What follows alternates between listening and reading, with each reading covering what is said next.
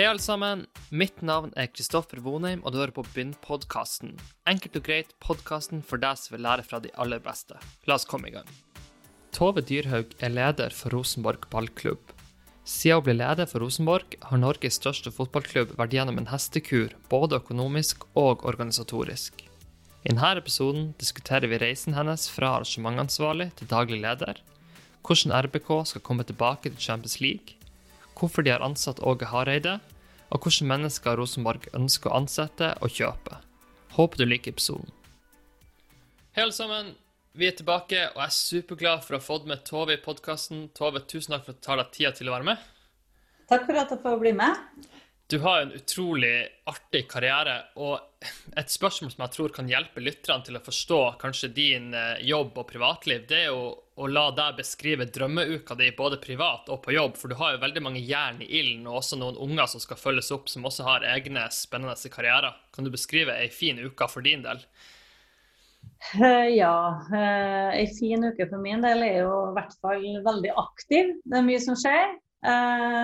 Og da bør jo logistikken være på plass, og at ting eh, går greit.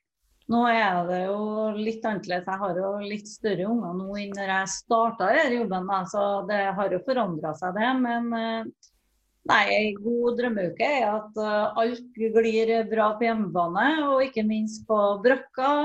Det er litt styreverv imellom, og det er litt besøk med familie og venner. Så det er litt sånn oppsummert, så kan vi vel komme litt mer detaljert tilbake til det.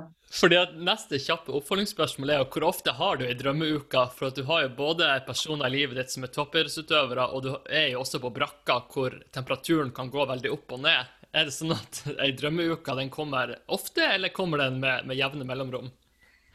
Eh, nå er jeg jo ganske heldig, da, for jeg har jo en uh, utrolig spennende jobb. Og jeg har mye artig som foregår i, i i livet ellers. Så, men eh, det jeg kan si, er at jeg har vel aldri ei uke som jeg har planlagt det. Det er jeg helt sikker på. For at uh, det er for mye endringer til i, i, den verden. Jeg lever ikke akkurat i noe sånn A4-liv. Det gjør ikke jeg. Nei, det, det, er akkurat det. Eh, vi skal prate litt om forskjellige tema, men eh, kan ikke du sette litt bakteppe på hvordan du havna i, i sjefsstolen i Rosenborg? For du, det var vel litt tilfeldigheter som gjorde at du til slutt havna der. Og så vet jeg ikke om fotballinteressen har alltid vært der, men det er sikkert litt tilfeldig at du endte opp med å bli sjefen på brakka. Ja, da kan jeg jo si det at uh, jeg har alltid interessert, jeg har vært veldig interessert i idrett. Jeg har spilt fotball sjøl. Uh, jeg har uh, spilt på Varden, da, og så har jeg vært på kretslaget til Nord-Trøndelag. Men uh, jeg var kanskje like ivrig på håndball som jeg var på fotball da. Men jeg har alltid vært opptatt av arrangement og, og ting rundt det. da. Så jeg har jo jobba med mye forskjellig både innenfor kultur og idrett. Og så var det i 2015 at jeg starta å jobbe med arrangement i Rosenborg ble arrangementssjef, og da kom jeg fra Olavsfestdagene. Og det vil jo si at uh, hvis du på en måte skulle jobbe med arrangement i Midt-Norge, så på den tida så var det jo Rosenborg og Olavsfestdagene som kanskje var mest spennende, da. Så jeg havna jo her. Det var jo kanskje litt tilfeldighet det òg, for det var andre som oppfordra meg til å søke. Og så siden har jeg nå vært her, da, og det har nå vært en uh, det at jeg har eh, holdt ut så lenge, tror jeg er at eh, det vi starta med, at ei eh, drømmeuke er vel for meg at det ikke er akkurat A4. For da har jeg Det har, det har blitt jo kjedelig. Men så da har jeg vært arrangementssjef, og da fikk jeg jo utfolde den jobben akkurat sånn som jeg og andre hadde lyst på. Og det var mye mye hardt arbeid, men det var mye artig. Og kontakt med Uefa, fotballforbund. Eh, ja, alt det som har i rundt eh, arrangement da. Og så var det vel i 2011 at uh, da satt jeg heller ikke i ledergruppa. Men da var det jo Nils Gutle som var daglig leder i Rosenborg, og som slutta. Og da hadde styret bestemt at man skulle konstituere en eh, ny daglig leder da, mens de skulle søke etter en ny. Og da fikk jeg den telefonen til styreleder om, eh, om, en prat, og da tenkte jeg kanskje at de skulle fortelle meg hvem det var, i og med at jeg har vært der lenge og alt sånt. Men da fikk jeg spørsmål om å bli konstituert som daglig leder, og da kjente jeg med samme at det visste jeg egentlig ikke om jeg ville. Men samtidig så var vi, var vi mange som eh, var veldig opptatt av at vi trengte en endring. Det var, det var mye som skjedde. det var Økonomien lå brakk, og, og det, vi trengte òg en endring, da. Så etter litt overtalelser eh, ei lita uke, så tok jeg på meg å, å, å bli konstituert eh, daglig leder, da. Det er jo akkurat det, og det er jo et, sånn, et par myter jeg har litt lyst til å ta med en gang. Eller det er kanskje ikke en myte, men det er kanskje ikke så mange som tror at det er naturlig å gå fra event over til å bli CEO. Og du har litt det samme i næringslivet. Det er ikke alle som tror at det å være kommunikasjonsdirektør gjør at du er egnet for å bli leder. Og det handler jo ofte om den økonomibiten. at Kanskje hvis du er veldig utadgående og veldig ekstrovert, så er det ikke sikkert du elsker å sitte i Excel og gjøre eh, cashflow-analyser av kontantstrøm. Nå vet ikke jeg din økonomibakgrunn, men er det noe som du ikke tenkte på i det hele tatt, og tenkte det her får jeg folk som fikser, eller tenkte du at jeg er også ganske interessert i økonomi, og derfor er det naturlig at jeg nå tar et mer overordna ansvar for Rosenborg? For sånn som du sier, økonomien den var, ikke, den var ikke på skakke, men den var vel ikke akkurat Det blomstra vel ikke i regnskapene den perioden her? Nei, det gjorde ikke det. Og det var jo kanskje en av grunnene at, at man eh, starta en prosess akkurat da. Og jeg visste vel egentlig hva jeg gikk til, men samtidig så visste jeg at jeg var veldig klar på at vi trengte en endring. Og så kjente jeg jo klubben godt. Det var en superfordel. I stedet for at eh, det har kommet inn noen med bare økonomibakgrunn. Det tror jeg ikke har vært bra. Jeg kjente klubben godt. Jeg kjente folk både på innsida og utsida.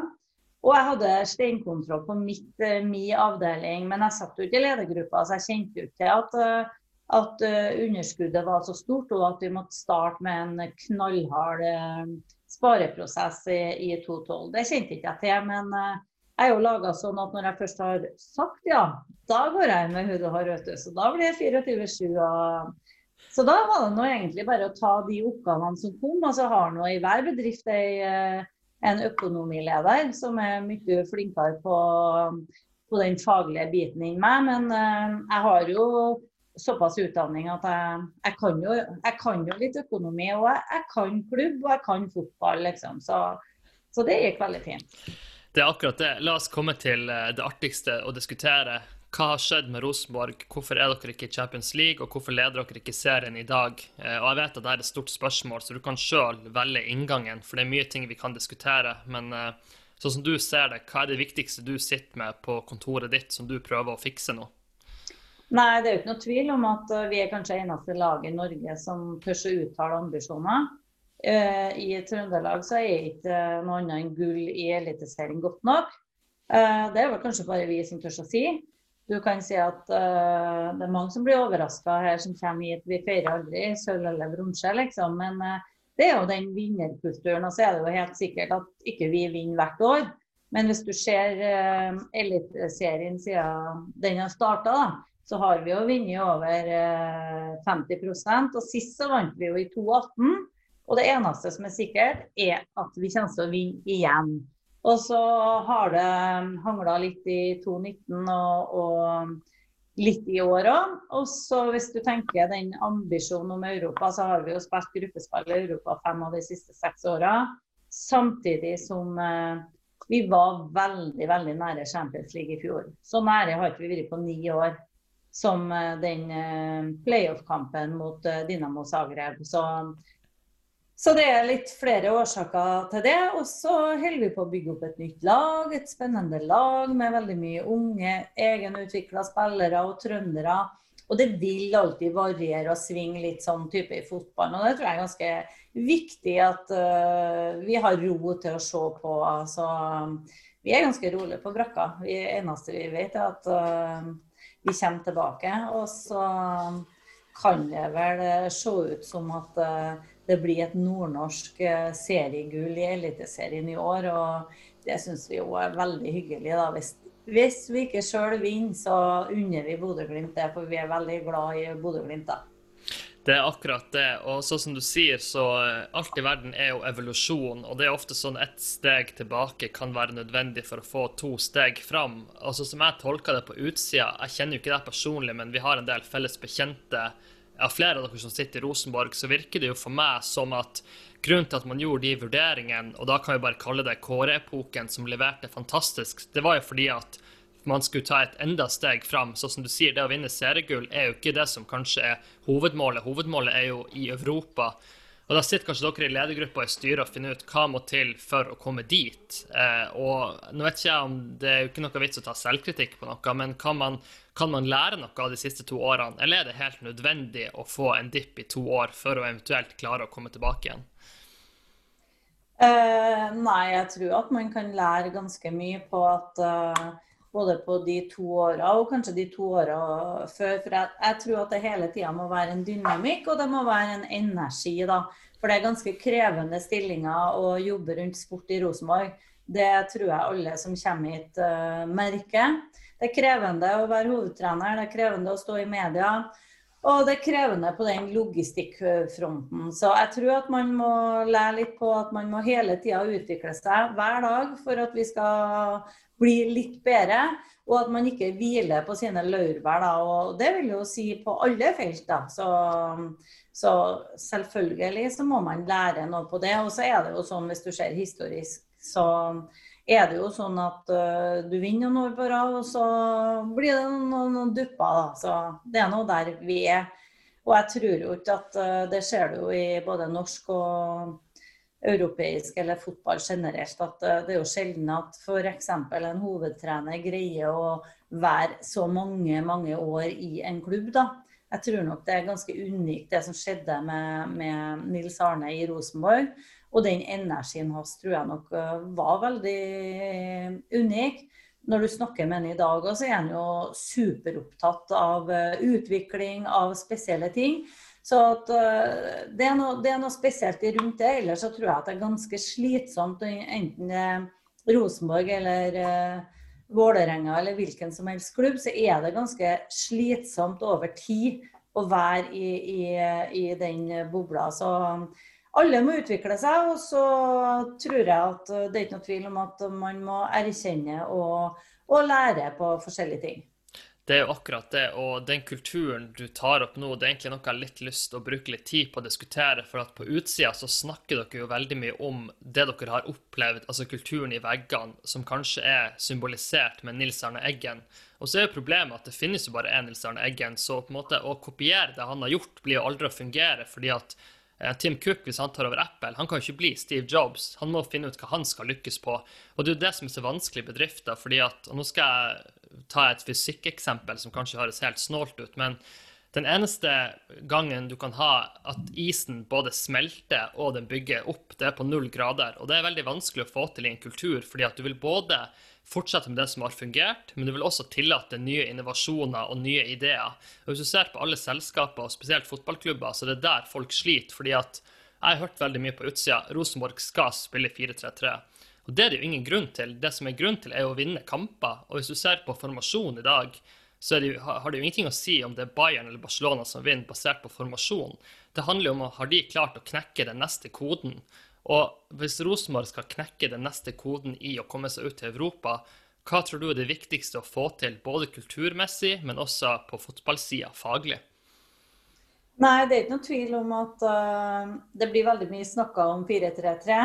Det er vel egentlig Det er jo noen som mener at det er styrevedtak i Rosenborg på at vi skal spille 4-3-3. Det er det ikke. Men det er faktisk uh, at vi skal spille artig angrepsvillig fotball. Men det er noe annet. Så må man jo være taktisk i forhold til, til, til resten. Men eh, nei, skal du komme deg ut i Europa, og vi har en europeisk ambisjon, og da må du òg tenke at uh, da må vi i Norge gjør det som vi kan bli gode på. Vi, vi har aldri de budsjettene til at vi skal kjøpe oss til lag, men det er gratis å trene, det er gratis å forske på ulike ting. Så så alt det der satt i system må utvikles hele tida. Og det er ikke noe tvil om, som jeg var inne på, at det er ganske slitsomt å jobbe rundt fotball. Men du må ha den indre driven, og du må ha den sulten innenfor hver felt for å få, få utvikla det. Hvordan klarer du å finne den sulten til både folk du ansetter i administrasjon og på fotballsida, og så vet jeg at du kanskje ikke har det siste ordet på fotballsida til andre folk som har det sportslige ansvaret. Men hvordan går dere fram for å identifisere de her personene som kan være med og bidra til at Rosenborg når ambisjonene sine? Nei, Det er ikke noen tvil om at det er tre stillinger i Rosenborg som er veldig viktige. Vi bruker å si den gylne triangel. Det er hovedtrener, daglig leder og sportslig leder. Så vi må ha en, en eh, god eh, samhandling der. Eh, og du kan si at sammen så må man fordele det, og så må man òg se litt eh, på den faglige kompetansen, på den energien, på den sulten, og ikke minst eh, i forhold til verdier. Det gjelder når du henter spillere, og det gjelder når du ansetter folk. Passer vi inn i, i RBK-systemet? Så det er en stor jobb, da. Men heldigvis så har vi mye flinke folk som jobber i Rosenborg, og vi har heldigvis mye flinke folk som har lyst til å jobbe her. Hva er den korte analysen på eh, ansettelsen av Åge Hareide? Hva er det han har bevist? Er det noe annet enn bare track recorden? For dere skal jo Det er jo en stor jobb foran han. Eh, og han hadde vel ikke tatt den jobben hvis han ikke hadde vært ekstremt motivert for å jobbe utrolig hardt. Det som er viktig med Åge Hareide, er jo for det første så er det jo som du sier, han har jo en CV. Han har en, eh, en han er en uh, tydelig, solid leder. Han er veldig klar på hvordan han vil gjøre ting. Og at han er veldig flink med folk da, og sosial og, og eh, innovativ. Man kan jo tro det at uh, når man har passert 60 år at man ikke er det, men han er veldig innovativ. Og han har jo trena mye store lag, samtidig to landslag. Så han vil nok tilføre oss ganske mye ny kunnskap òg, så det er viktig. Så CV-en til Åge, den trengte vi nå, og, og det tror vi blir veldig bra. Kan du spole frem fem år i hodet ditt og se tilbake på de fem årene hvor dere har klart å skape den suksessen, og prøve å fortelle hva er de viktigste milepælene som er nådd hvis Rosenborg skal komme ut i Europa igjen? Hva er liksom de viktigste Kanskje ikke du skal fortelle hele strategidokumentet, men hva er liksom de viktigste milepælene framover for Åge og resten av teamet på brakka? Det viktigste er at vi skal bli best på det vi sier vi skal bli best på. Og så er det jo litt sånn at uh, det er mange som sier at Rosenborg skal komme ut i Europa igjen. Men uh, du kan si vi har vært i gruppespill fem av de siste seks åra, så vi er jo der. Men, uh, men selv om vi ikke har gjort det så godt i selve gruppespillet, da, vi kunne gjort det bedre der, men eh, en eh, plan fram i tid, det er ikke noe tvil om at det er SalMar-akademiet vårt. Det er ungdomsavdelinga. Det er superviktig. Vi sier at det er viktig, og da må vi mene at det er viktig. Der har vi jo allerede det siste året jobba veldig mye i forhold til det. Og nå har vi jo faktisk på benk eh, eller i startelveren de siste, ja, siste fem-seks kampene hatt ni egenutvikla spillere slash trøndere. Det tror jeg vi har hatt siden vi var i Milano. Eh, så det skal vi bygge videre på. For det første, så når vi satser så mye på, på akademiet, så må vi mene noe med det. Samtidig som det er en god businessmodell hvis du utvikler egne spillere. Og at egne spillere ser at her er det mulig å nå opp. Eh, så da har vi mye egenutvikla spillere. Og vi er veldig gode på, på alt det som har med samhandling, fysikk, eh, trening all, Alle de forutsetningene som vi har mulighet til å, å ta i Rosenborg. Så på en femårsplan så har vi nok eh, vunnet en eh, god del seriegull, og vi har spilt i Europa og kanskje òg hevda oss litt i Europa. Hva kjennetegner et godt akademi? Og jeg vet at det er kanskje vanskelig å bli veldig veldig spesifikt, men det å ha en akademiambisjon, det er noe alle klubber har i hele verden. Hva er det som gjør at akademi blir mer enn bare snakk og handling? Er det noen sånne ting som ja, kanskje Ja, det er ikke tvil om at vi skal være eh, Norges beste akademi. Og når vi sier det, så må vi mene det. Det vil si at vi skal utvikle de beste fotballspillerne i Norge. Det skal være eh, trygt og godt å komme hit. Da skal du få den eh, utviklinga du trenger. Både lagmessig, men også individuelt. For det er jo ganske stor forskjell på, på fotballspillere i den der alderen i forhold til, til utviklinga. I tillegg til å utvikle spillere, skal vi òg utvikle ledere på akademiet. Og vi skal ta et ansvar for hele regionen. Vi skal ta et ansvar for Trøndelag i forhold til det. Så vi skal være mye mer ut til klubbene. Vi er veldig opptatt av å ikke hente spillerne tidlig. Vi er opptatt av at spillerne kan få være i sin egen klubb med veiledning eventuelt fra våre eh, fagpersoner. Du kan si at eh, Det er jo mange som starter med akademi for 12-13-åringer. Sånn er ikke Sånn er ikke vi rigga i Trøndelag, så det vil ikke Rosenborg gjøre. Det vil si at da diskvalifiserer vi eh, eh, spillere som er fra Røros eller Lierne. Men eh, da er det fra bykjernen. For vi ønsker at de skal få være hjemme, gå ut skolen, og så komme til Rosenborg. Og Da er du òg inn på det med skole. Jeg er veldig opptatt av at man skal ta en utdanning ved sida av.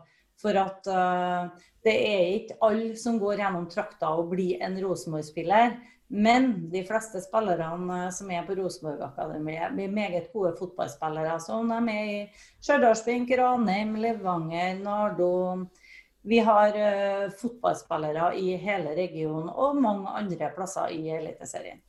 Du toucher på noe ekstremt viktig, og jeg kan jo sette deg inn i en sånn Tromsø-kontekst, for noen av mine venner jobber jo i TIL-systemet, både på akademisida og i ledelsessida, og der er det jo en kjempedebatt. Og det er liksom en veldig fin overgang til å skape engasjement i lokalsamfunnet, som jeg vet du også kan veldig mye om, så du kan jo snakke liksom sammenhengen der, fordi at det tar veldig kort tid å få ti dårlige kronikker i lokalaviser hvis du stjeler spillere fra lokallag og henter dem til storklubben og setter dem i NTG-systemet.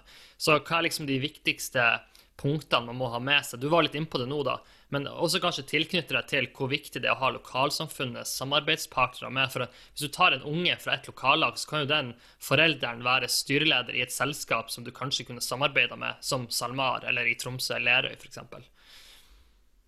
Nei, det er superviktig å ha god kontakt med klubbene. Både på den sportssida og på den arrangementssida.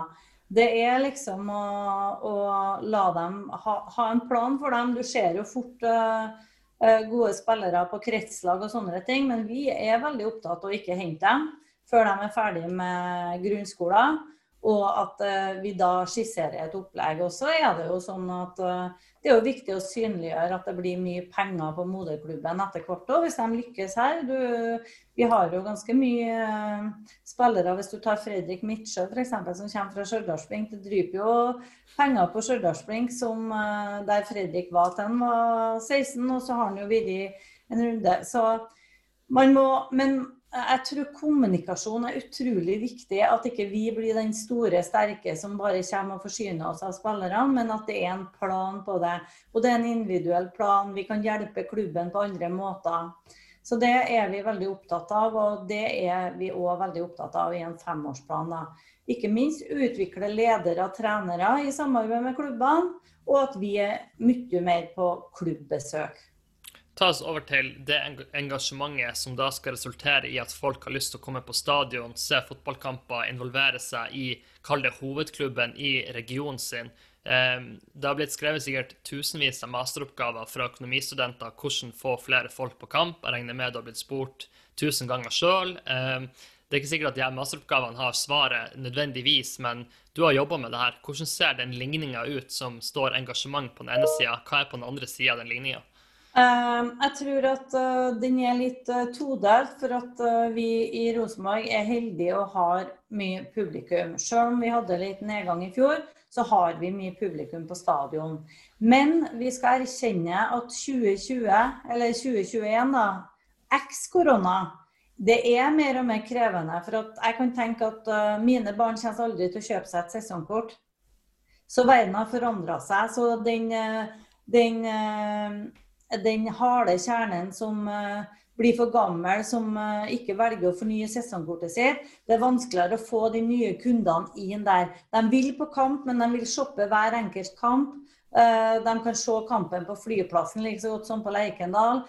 Du velger deg ut noen storkamper. Så, så, det er et nytt marked, men det viktigste for oss der er jo å få Rosenborg-supportere. At ungene går med Rosenborg-drakt og ikke Barcelona-drakt.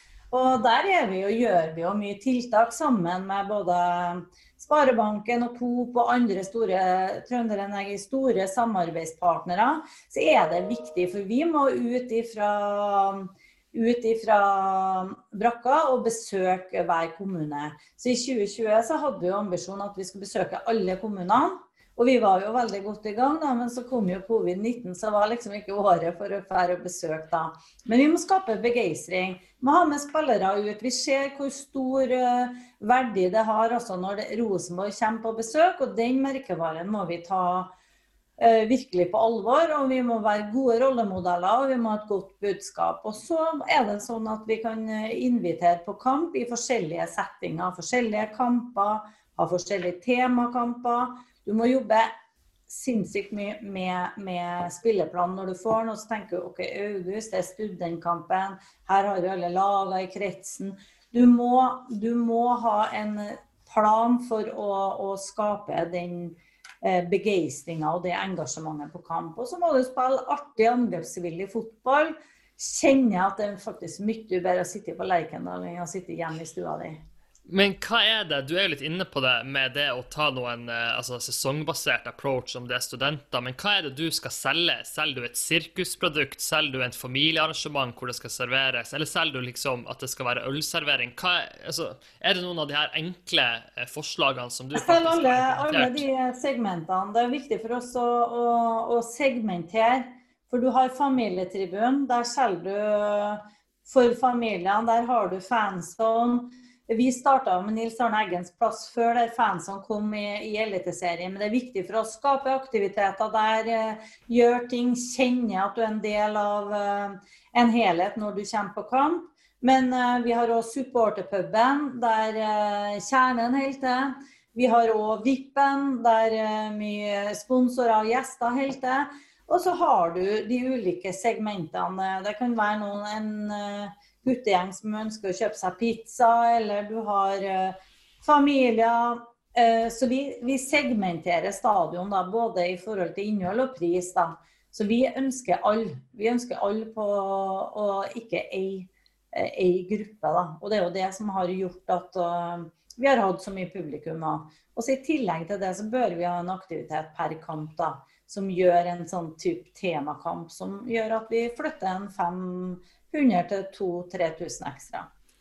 Veldig spennende. Eh, jeg har lyst, lyst, til å bruke litt tid på personalbehandling. Eh, utenfra så virker det som at du står ganske fjellstøtt uansett hvilke situasjoner det er, enten om det er bråk i København sine gater, eller om det er spillere som kanskje gjør ting som kanskje ikke du ber dem om å gjøre. Eh, men i hvert fall så virker det som at du og kanskje de andre også rundt i Rosenborg-systemet har forstått det at mennesker som er ganske unike, kan også gjøre andre ting som er unikt i motsatt retning. Eh, hvordan har du utvikla din personalpolitikk, og kan du gi et lite innblikk i de her tingene? For det her er jo noe av det vanskeligste å lære seg, det å håndtere de her tingene og kanskje svare pressen, snakke med personene, være den første noen ringer når ting har gått til faen. Hvordan har liksom den, Er det helt naturlig for deg å takle de tingene? Uh, det, det, er vel kanskje feil å si at uh, det er helt naturlig å takle, men uh, du får jo erfaring på sånne ting etter hvert òg. Så tror jeg jo at en av styrkene mine er jo at uh, jeg bryr meg veldig om folk, da. Det tror jeg er veldig viktig. Og så er det jo litt sånn i Rosenborg sine verdier at vi, vi skal ta vare på hverandre. Og vi sparker ikke noen som ligger ned i, i sånne situasjoner. Men så må du òg være tydelig på andre sida. Du liksom uh, du bryr deg om folk, men du må òg være en tydelig og klar leder. Da. Så, så, det blir jo på sett og vis naturlig. Du bryr deg om folk som ikke har det bra, men samtidig så må du òg stille krav som leder. Så det blir jo litt sånn begge deler, da. Men, men er, det, er det bare det at Skjer det mer i Rosenborg med spillerne og ting rundt, eller er det bare at det er så mye mer oppmerksomhet, så enhver liten ting blir blåst opp? Eller har det også en liten track record på en del spillere, kanskje, kanskje de som har kommet fra utlandet, eh, som kommer med litt bagasje, men da tar dere den vurderinga at eh, oppsida her er større enn nedsida? Hvordan gjør dere de vurderingene? Hvis det kommer noen med et rykte hvor dere vet her kan det kanskje skje noe i fremtida? Nei, jeg må jo først svare på om jeg tror at det skjer mer i Rosenborg enn i andre klubber. Det tror jeg absolutt ikke. Men heldigvis, da, så har vi så mye, mye mer eh, oppmerksomhet enn de andre. Og det er derfor vi er den største klubben òg. Og så er det jo selvfølgelig eh, har det jo vært mye mer bedagelig, spesielt når det er negative episoder, at vi ikke har hatt så mye medieoppmerksomhet rundt oss. Men det har vi, og det må vi lære oss til å takle, da. Og så er det jo sånn at uh, så vi, vi, snakker jo om det noen gang når det er litt sånne episoder i andre klubber. Så har vi tenkt at oi, har det vært en Rosenborg-spiller det der, så har det vært ekstra nyhetssending. Kan jo vi spøke og flire med. Uh, og så blir det nesten ikke nevnt. Uh, men så må vi, ja, som jeg sier, så må vi aldri glemme at vi er i en heldig situasjon som har den oppmerksomheten rundt oss. Men så krever det òg sitt, da, for at eh, vi har òg et ganske sterkt verdigrunnlag i Rosenborg. Og klart at uh, det skal vi leve etter, og da, da blir vi jo alltid utfordra i forhold til det. Men jeg tror at uh, det er så enkelt som at uh, du må ta sak for sak, og så må du bry deg om, du må bry deg om enkeltperson, du må bry deg om klubben, og du må være både du må være både empatisk og du må være tydelig.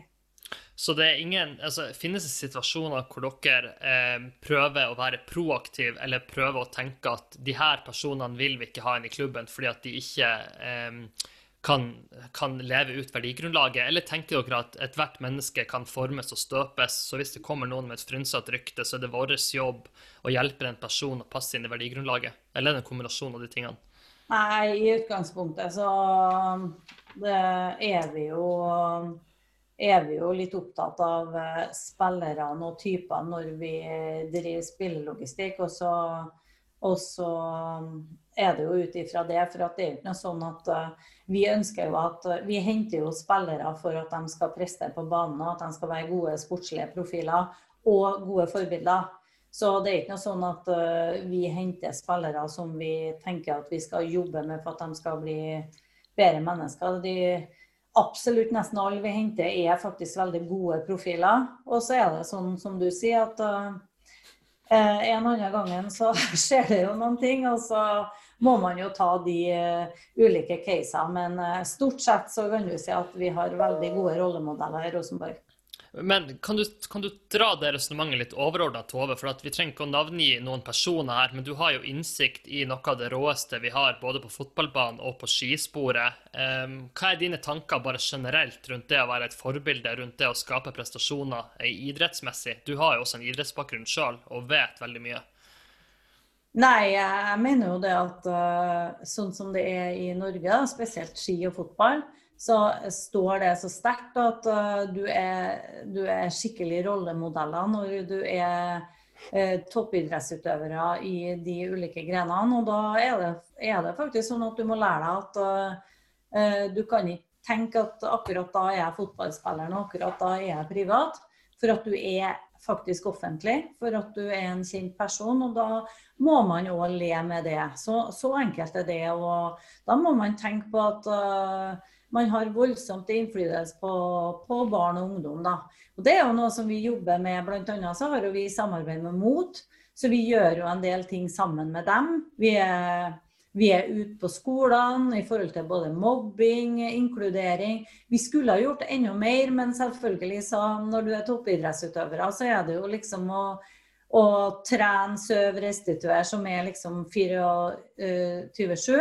Men vi gjør en god del rundt det. Og, og vi ser jo det, at spillerne til oss de utgjør en forskjell når de kommer på, på skolebesøk, f.eks.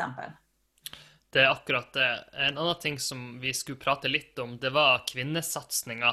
Og her er det jo et veldig komplisert spørsmål, for det handler jo også litt om ressursbruken i klubben. Så hvis målet er å bli best på herresida, så det er jo ingen klubber som har mer ressurser enn nødvendig. Og så har du kanskje også gode damelag rundt deg i samme kommune eller samme by. Hva er tankegangen bak deres satsing nå på kvinnesida? Hvordan skal mindre klubber også tenke rundt det her, kommersielt og liksom produktet man skal bygge?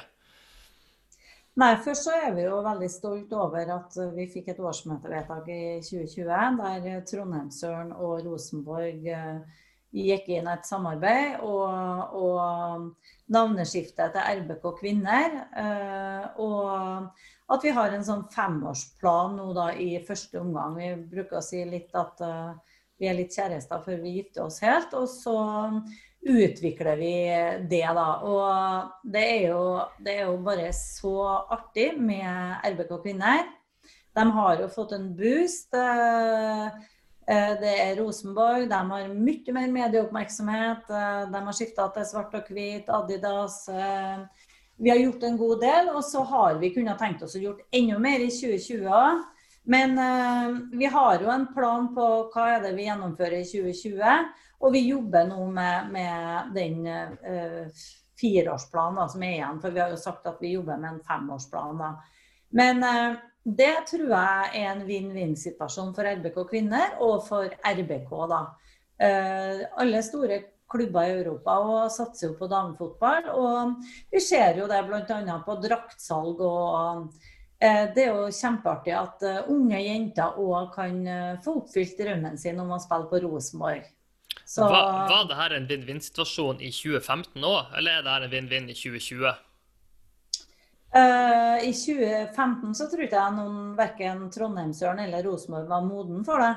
Men i 2020 var vi veldig moden for det. Og så tror jeg at uh, både uh, medlemmene og internt i, i, begge klubbene, så må vi ha en eh, god strategi på en femårsplan for at en del ting gjør vi allerede felles, og så gjør begge klubbene en del for seg sjøl.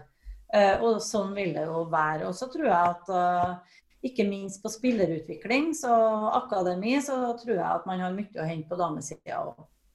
Hvordan løser man de her enkle problemene? Det ble jo et voldsomt skriveri i Nord-Norge når en garderobe ikke ble delt, og det kom noen kommentarer fra en CEO som kanskje skulle ha skjønt at ethvert ord kan brukes i media. Det kunne kanskje du ha lært de oppe i nord, at ethvert ord kan brukes imot deg. Hvordan løser man de her praktiske tingene med adganger på ressurser, for å ikke lage et poeng at noen er over noen andre, men det handler jo om ressursutnyttelse og kapasitet?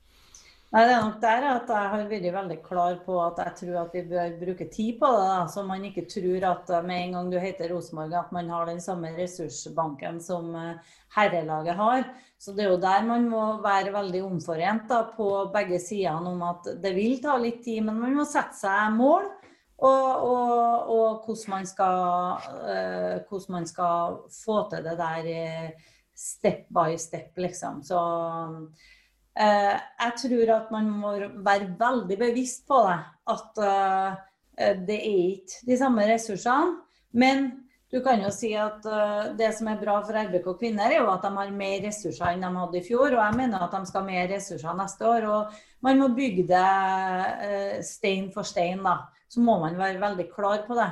At eh, men sånn type eh, at man ikke får en garderobe Jeg vet ikke hvilken sak akkurat det var, men eh, det er jo en del ting man kan prøve å unngå, da. det er akkurat det. Vi trenger ikke gå inn på de, de konkrete, det er jo ikke din klubb vi snakker om nå. Men, eh, men litt på deg sjøl, Tove. Du har jo fått til mye. Du er sikkert et forbilde for mange andre som kanskje jeg vet ikke om vi skal kalle fotball mannsdominert, men vi kan i hvert fall si at på ledernivå så er det flere herrer enn kvinner. Hva er, liksom, hva er de viktigste rådene du gir til folk du enten møter privat, eller som liksom ser på deg og ønsker kanskje å kanskje ikke gå akkurat samme vei, men som kanskje har ambisjoner om å komme dit de vil? Nei, jeg tror jo at uh, det handler jo som i alt annet du holder på med, så handler det om engasjement. Og ikke minst når du jobber på en sånn toppidrettsklubb eller i toppidretten, så må du ha du må ha energi. Du må jobbe 24-7. I en sånn lederstilling som meg, så har du aldri fri. Du har telefonen med deg hele tida. Og den blinker hele tida, så det må du lære deg.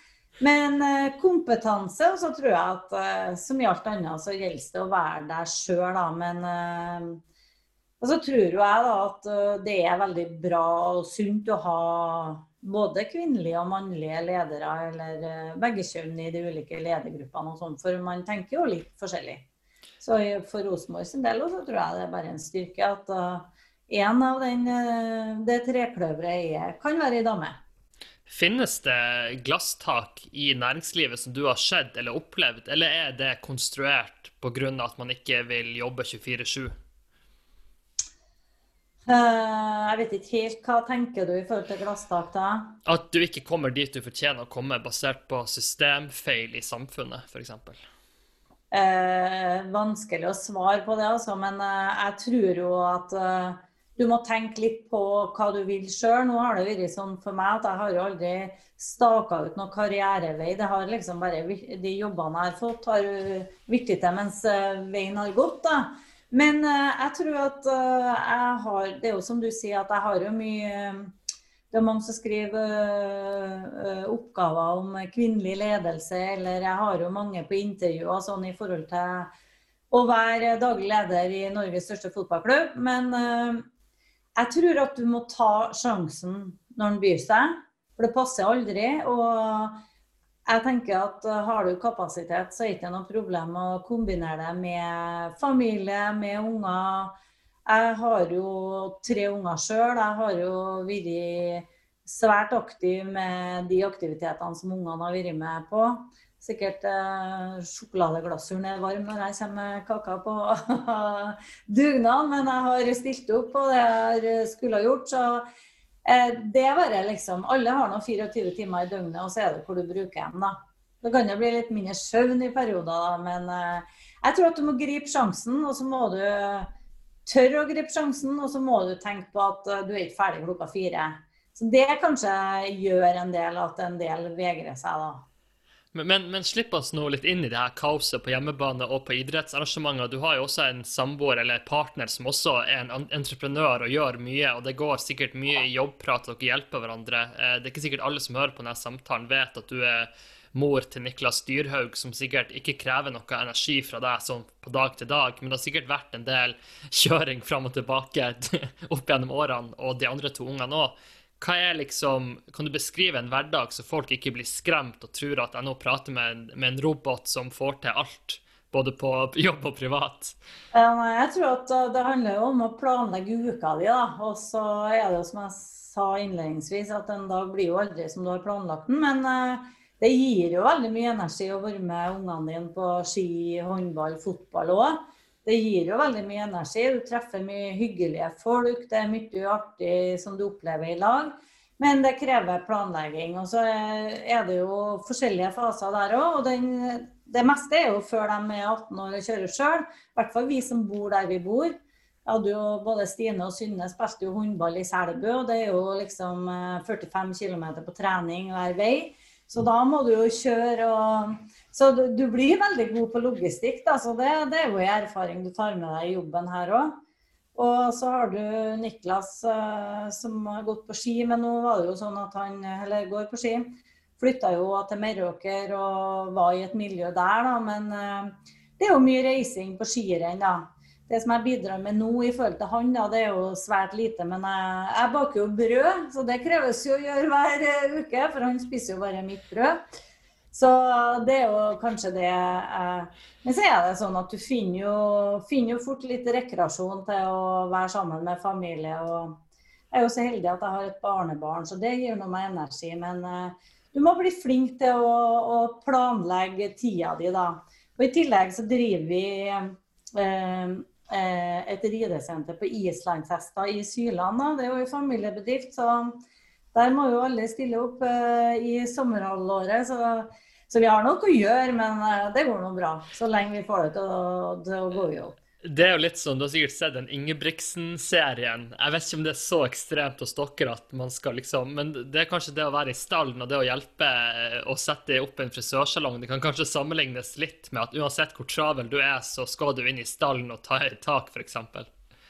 Ja, det er jo i hvert fall litt sånn. Før var det jo sånn, da, men nå er jo ungene eh, blitt voksen. Men de vet at kommer de eh, hjem en søndag liksom, eh, i perioden juni til september, så blir de fortsatt på et eller annet. Eller de må hente noen turister på Værnes eller eh, kjøre et eller annet. Så de kjenner gangen på familiebedriften, ja. Det er ikke noe tvil om. Det er akkurat det. Og en annen ting jeg har lyst til å ta opp på det du nevner, det er at de beste lederne jeg har møtt, de er jo ekstremt gode å prioritere tida si. Og basert på din eh, Twitter-aktivitet, så det er ingenting du misliker mer enn å sitte fast på en flyplass eller ikke komme med på et fly, eller å føle at tida forsvinner. Så vel, du har vel blitt veldig god å prioritere og også være obs på å ikke bruke tid på ting som ikke gir noe, som å sitte stuck på en flyplass? Ja, og sitter jeg stuck på en flyplass, så jeg reiser jo aldri uten at jeg har med meg masse ting jeg kan gjøre. Så jeg er blitt veldig god på å utnytte tida mi. Da har jeg Mac-en, og da kan du jobbe, og så plutselig har eh, to-tre timer gått, det. Du er jo veldig privilegert, for du har jobba med utrolig mange spennende mennesker. Det er ikke sikkert vi kan nevne alle i denne podkasten som nærmer seg slutten, men hva er liksom noen av lærdommene? Han Ivar har vært med i podkasten, han prata mye om Nils Arne. Er det noen andre personer som kanskje man på utsida ikke vet så mye om, men som kanskje påvirker og fortjener å bli liksom hørt, eller som folk kan lære fra? Nei, nå er det jo litt sånn at uh, det er jo mye flinke folk. Uh, mye flinke folk som jobber i Rosenborg òg. Så har jo egentlig alle med seg litt forskjellige, eh, forskjellige styrker. Så jeg tror at en fordel der er jo faktisk at du er litt nysgjerrig, glad i folk, for da greier du å, å finne ut det. Og jeg er jo veldig glad i å jobbe med folk som kan ting som ikke jeg kan. da den dagen du tror at uh, du skal liksom uh, bare ha folk rundt deg som, uh, som du kan mer enn, da utvikler du deg sjøl. Så det syns jeg er veldig spennende. Og Nils Arne er jo selvfølgelig spennende. Og Ivar, og vi har et bra styre ellers. Og, så det er veldig mye flinke folk rundt oss og på brakka. Hva er det viktigste du personlig skal utvikle fremover i din rolle for å sørge for at du bidrar med å få strategiplanen i mål? Noen, eller er du en person som heller skal eh, fokusere på styrkene dine rundt engasjement, eh, kultur, og så skal, la, så skal, du hente inn kompetanse for å tette dine smutthull? Nei, det er jo litt sånn uh, begge deler. Når du jobber her, så må du være strategisk, og du må være operativ. For uh, i går gikk jo hele dagen med stort sett e-cup og Tyrkia som ikke er i Schengen, og, og, litt sånn politiske greier i forhold til å spille fotballkamper i covid-19-greier. Så det er jo veldig sånn, Eller bestille charterfly. Så det er veldig sånn korte operative oppgaver. Men samtidig så må du være litt strategisk. Så at, uh, jeg tenker at det, det, er veldig viktig. å Nå har vi ny akademileder på plass, nå har vi ny hovedtrener på plass. Uh, vi har liksom en plan 2020-2021. Men da tenker jeg at det viktigste nå er å tenke Rosenborg om tre år, om fem år, så vi hele tida er klar for ny utvikling. Det er jo veldig mange som hører på den podkasten som er mellom 20 og 40 år, og mange har jo en enorm sånn sterk idrettsinteresse. Og så er sikkert veldig mange inspirert av Moneyball, veldig mange inspirert av Rasmus Ankersen, som har bygd Brentford opp fra ingenting og vunnet serien i Mykjeland flere ganger. Hvilken type kompetanse ser dere etter? For dette er jo også en veldig fin arena å si at Rosenborg handler mer om bare det å stå på linja og kjøre treninger og sitte i administrasjon eller å selge billetter. Det er jo en kompetansehus dere egentlig bygger. Det er det, og, og, det er et veldig spennende jobbmiljø. Og jeg tror jo det at uh, den målgruppa du sier som hører på den podkasten, det er jo en sånn type målgruppe som jeg tenker framover, liksom når vi tenker tre til fem år. Vi må hele tida utvikle oss. Og jeg tenker det at en 20-30-åring eh, tenker er mye smartere på eh, kommunikasjon, sosiale medier, innovativ på nye ting enn hvor vi er. Så vi må hele tida spe på med ny type spennende kompetanse. Og det samme når det gjelder økonomi, utvikling. Eh, så, så det er jo forskjellen kanskje fra før. Det er ikke et idrettslag, det er ikke en fotballklubb. Det er en kommersiell bedrift. Da, og klart at uh, Vi omsetter i e-cupår har en omsetning på en 300 millioner, så vi, vi, er liksom mye større enn et idrettslag. Og da må du hele tida finne nye inntektspotensialer. Og det er ikke sikkert at 2021 blir fullt med publikum heller.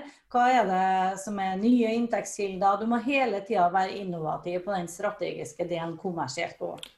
Så det er jo ufattelig mange muligheter. Et siste spørsmål før vi skal runde av, Tove. Det er jo, Jeg vet ikke hvor mange ganger jeg blir ringt eller folk vil eh, vite om tips for å eh, aktivisere store partnere rundt dere. Dere er heldige som har SalMar. Eh, Molde er heldig som har de personene. Traum er i Vålerenga.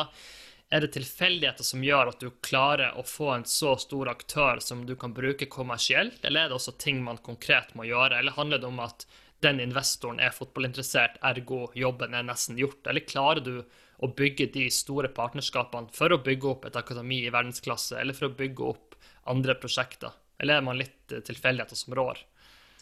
Det som er viktig å si, da, at eh, vi har jo en helt annen struktur enn det du sier med Molde og Vålerenga. Med, med.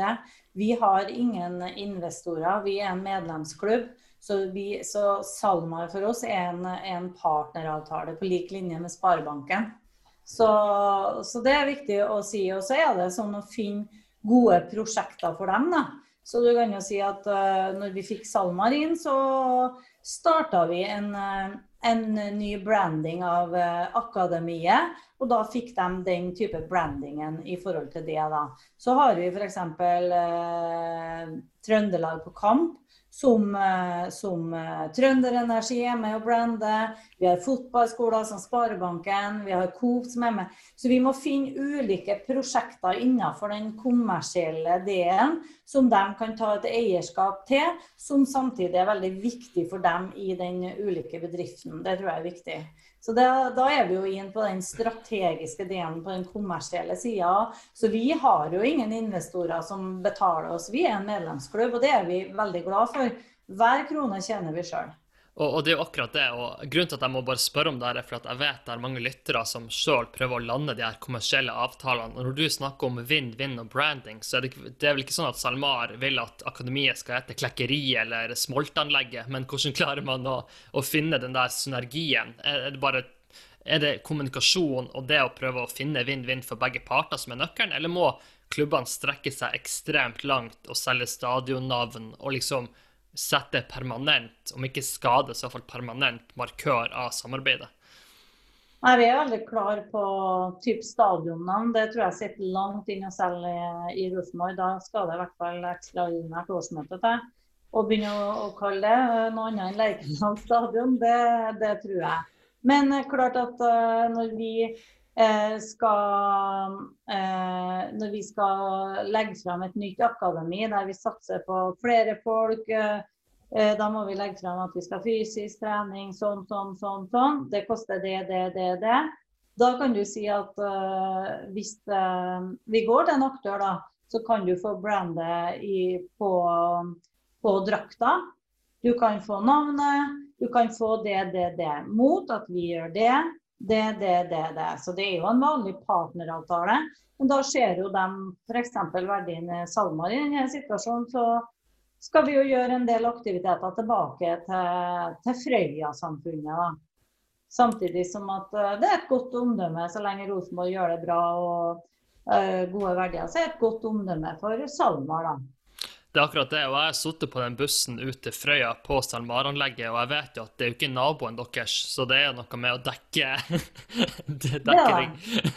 dekke regionen. Og så er det jo alltid sånn at uh, det, det, er jo alltid smart at de dem som er i ledelsen, liker Rosenborg og fotball. Det, det, det, er jo enklere sånn sett. Men, men, du må ha Det er slutt på den sponsinga. Du må ha samarbeidsavtaler så at de som er med som, eh, på de samarbeidsavtalene, får noe igjen for å være med på, på, på så stort nivå til Rosenborg. Helt enig. Vi er kommet til veis ende. Det var utrolig gøy å prate med deg, Tove. Men uh, har du noen siste refleksjoner eller tanker som vi ikke har vært inne på? Det virker som at litt av din suksess er jo ikke det å kanskje vente på muligheten, men heller ta den når den kommer. Altså, det er veldig mange som hører på, som ønsker å høre hva de skal gjøre for å lykkes i sin egen karriere. Og så vet man jo at alle lever jo et eget liv, så det er vanskelig å gi noen generelle råd. Men er det noen episoder eller noe som kan på en måte oppsummere måten du eh, tolker situasjoner på, og hvordan du velger å leve livet ditt? Nei, jeg tror at du må være litt åpen og ta dagene som de kommer. Ikke, du kan ikke bli stressa for at det blir endringer i timeplanen din. Da kan du ikke være her. Og så er det litt sånn grip sjansen når du får den, for at uh, det passer kanskje aldri. Kanskje nei, kanskje om et halvt år. Men om et halvt år får du ikke den muligheten. Så gjør det og kjør på. Og så må man eh, ha energi. og Kanskje fordelen min er jo at jeg har stor arbeidskapasitet, men jeg må tenke liksom hver høst at uh, litt sånn som spillerne har energi til å gå på en høst til, og så må du bare gønne på, for det er toppidrett både på og utenfor banen. Det er akkurat det, og for de lytterne som har hørt på, så vet man at Tove skal svare på en 10-15 mailer nå, så nå skal vi, la, nå skal vi avslutte samtalen. 10-15 er for lite. Lykke til videre, Tove. Det var veldig gøy å ha deg med i podkasten. Takk for at jeg fikk bli med. Lykke til, dere. Hei, alle sammen. Kristoffer her igjen. Jeg håper du likte episoden og lærte noe nytt. Hvis du har tid og lyst, hjelper det oss stort hvis du legger igjen en positiv omtale av podkasten, og at du deler den med venner og nettverk. Vil du ha kontakt med meg, er den enkleste måten å gjøre det på gjennom Twitter at Chris Vonheim. Nok en gang, tusen takk for at du lytta på, og jeg håper vi ses igjen i neste episode.